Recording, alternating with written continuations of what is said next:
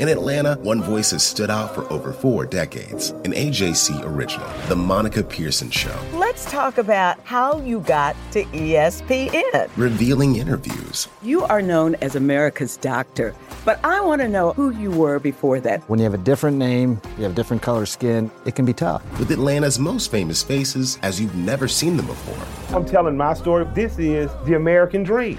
The Monica Pearson Show, streaming now on AJC.com.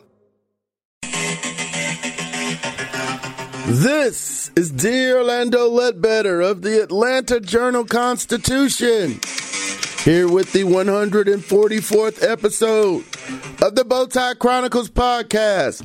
Everything you need to know about the Atlanta Falcons, who pulled out a dramatic 24-20 victory last night over the Philadelphia Eagles, stopping that 3-game losing streak and atoning for those losses all up in Philadelphia. We're going to title this episode, Falcons Bounce Back in Dramatic Fashion.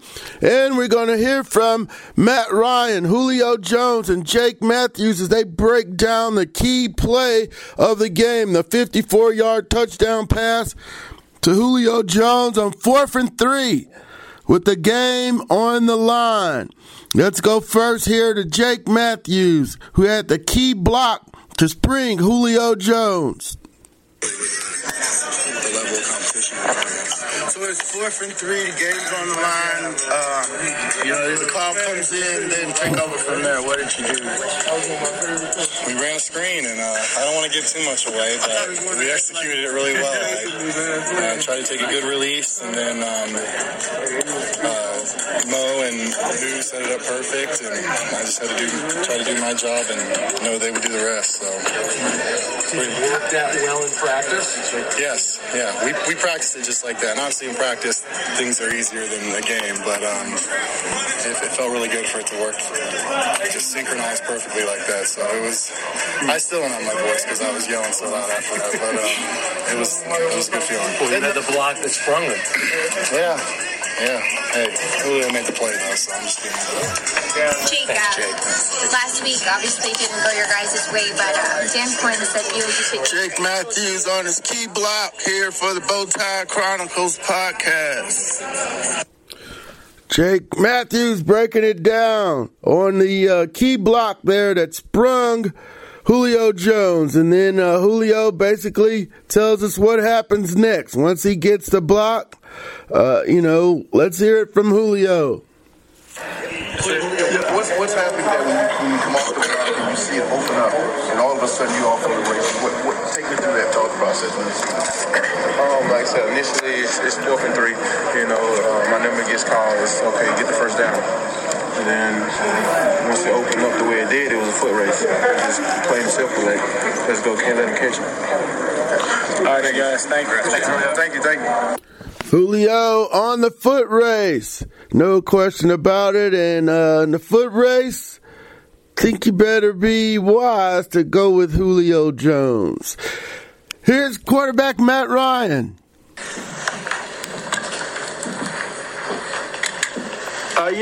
Matt, can you walk us through the 4th down and 3 call, the throw, the catch, the block, the score? It's nice with you. This is a good change. It was a great play call by Dirk. We came out, we had a different concept call, but knew if we got the look we were going to get with all-out pressure, we were going to check to what we checked to. And then, Muhammad Sanu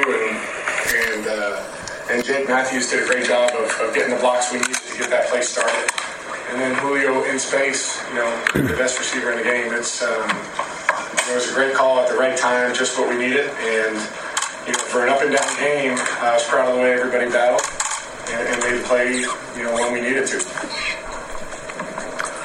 Matt, just how significant is this win for the psyche of the team?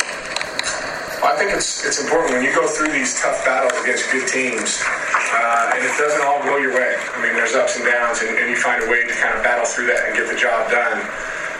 Those are the things that good teams do, and you find ways to get it done when it's not perfect. I think that's really good for the psyche of our team, and that's going to help us in critical situations as we move forward.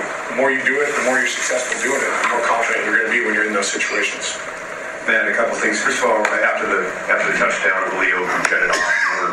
it seemed like he looked at the sideline twice, reporting to a couple of people. Were you just looking generically at the sideline? I couldn't tell you what was going on. Yeah, just running around. Okay. You're like 10 years old.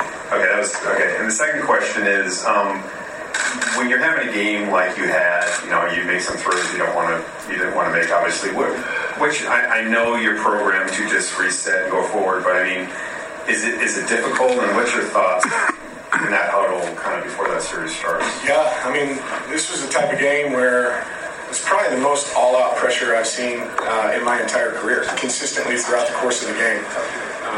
And so when you're going against that, there's going to be feast and famine. There's going to be some really good stuff for us, and then there's going to be some stuff that, doesn't go our way.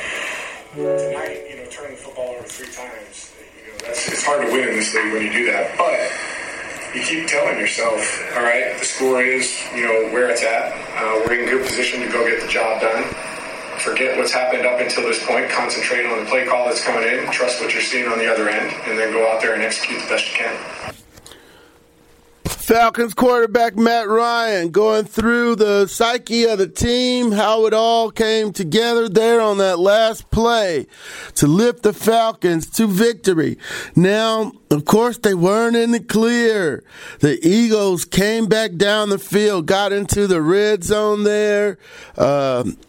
Man, hit on a 4th and 14. The Falcons were playing the sticks, and the Eagles decided to blow by the sticks and go deep and connected on a 44-yard bomb to Nelson Aguilar.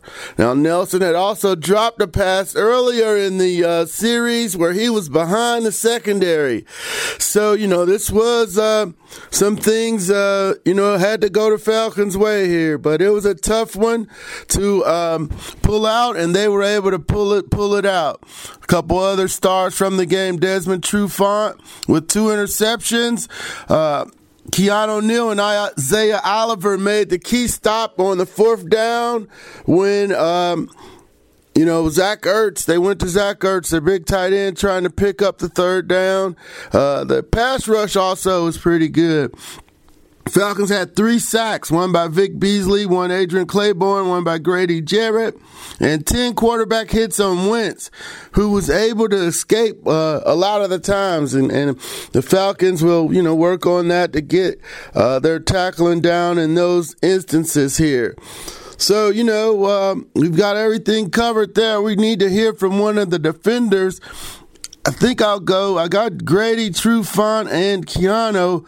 Keanu made the big tackle, but he's a little short with his answers. But let's go to him anyway. It's one game at a time. That's what we focus on. Last game and now this game, we just focus on this one. After this, we'll focus on the next one. Thanks, man. Hey, Keanu, on the last play there, wouldn't y'all cinch? I had Ertz down, but, short of the mark. I'm sorry? On the last play, when y'all got the tackle on Ertz, when did you realize he was short of the 1st down to secure the win? When I looked over. You saw it? The biggest thing was making sure he wasn't. After the tackle, we looked over and saw that he was short. How hard fought was this game? You guys, a lot of ebb and flow. You had the lead, lost it, was able to go back and get it. These games are awesome. It shows the resiliency. It shows, how we battle for each other and we stick together. And the, defense, after last week, how's it feel to be able to bounce back and be key in this victory? It feels good. It's all about, focusing on the next and, we focused on the preparation in this game and getting ready for it and it showed. And the run defense, I didn't look after halftime, but it was like 11 for 20-something, 32 yards. It wasn't a whole lot, and I don't think it was a whole lot all game. But what did y'all do to say, hey, put y'all foot down with the run defense? You had talked about putting out the fire early last week. Just attacking, being aggressive and getting after it. And you felt the guys did that as a group collectively for y'all? Sure. Okay. How does it feel just to have this win now be, back at 1-1, as you're coming back from everything? It feels great. We made mistakes throughout the game, but, we stayed together and we're resilient and came out with a W. Now, celebrating us on to the next. All right. Thank you. There it is, Keanu Neal. Good job there. Better interview than I thought from transcribing it, but he was quite upfront about the tackling. On the last play, he looked over and saw it was short. And then he gave his boys credit for attacking on defense to stop the run game of the Eagles. Left my sheet upstairs, but I think it's 49 yards on 21 carries. Definitely 2.3 yards per crack. Hey, you do that every Sunday, you're going to be in pretty good shape against a lot of the quarterbacks around the league, because you're going to be telling the quarterback, hey, you got to beat us because you can't run the ball. And they didn't do that in Minnesota. They did it on Sunday against the Eagles, but yeah, they had a good quarterback there who did try to beat them. They weren't in the clear to late, but they got it done 24-20 on Sunday Night Football against the Philadelphia Eagles. It was a dramatic win, absolutely dramatic, with the 54-yard touchdown reception by Julio Jones, left 3:13 on the clock. And we saw last year where the defense didn't stand up or couldn't stand up in these situations. We saw the AJ Green touchdown against the Bengals late, where Isaiah Oliver was a rookie and on the field. And we saw another late one against the Saints, and that kind of sent the Falcons spiraling.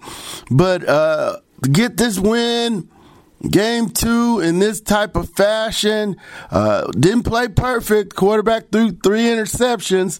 They had a turnover advantage, then gave it right back. 3-3 ended up being 3-3. So, but to be able to pull out a win, it's a lot easier to fix those things coming off a W than if it had went the other way. So with that, we're going to close here with the 144th episode of the Bowtie Chronicles podcast. Like Keanu Neal said, hopefully you celebrate it. And now we'll move on to the next game against the Indianapolis Colts. We'll preview them on Wednesday in the next episode of the Bowtie Chronicles podcast. Take care and have a great week.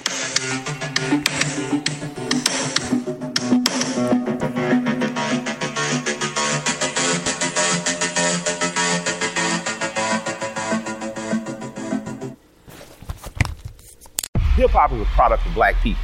It's a product of black song and celebration. The Atlanta Journal-Constitution presents hip-hop's most pulled elements are pulled from the South. A Southern hip-hop story. We always go back to that moment of the Source Awards.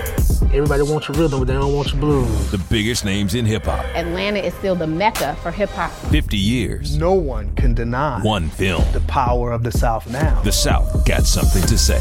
Streaming now at AJC.com/hip-hop. The AJC's trusted veteran political voices, Greg Bluestein, Patricia Murphy, Tia Mitchell, and Bill Nigut are the essential source for Georgia politics. The Atlanta Journal-Constitution's Politically Georgia. Sign up for the newsletter, download the podcast, subscribe to the AJC.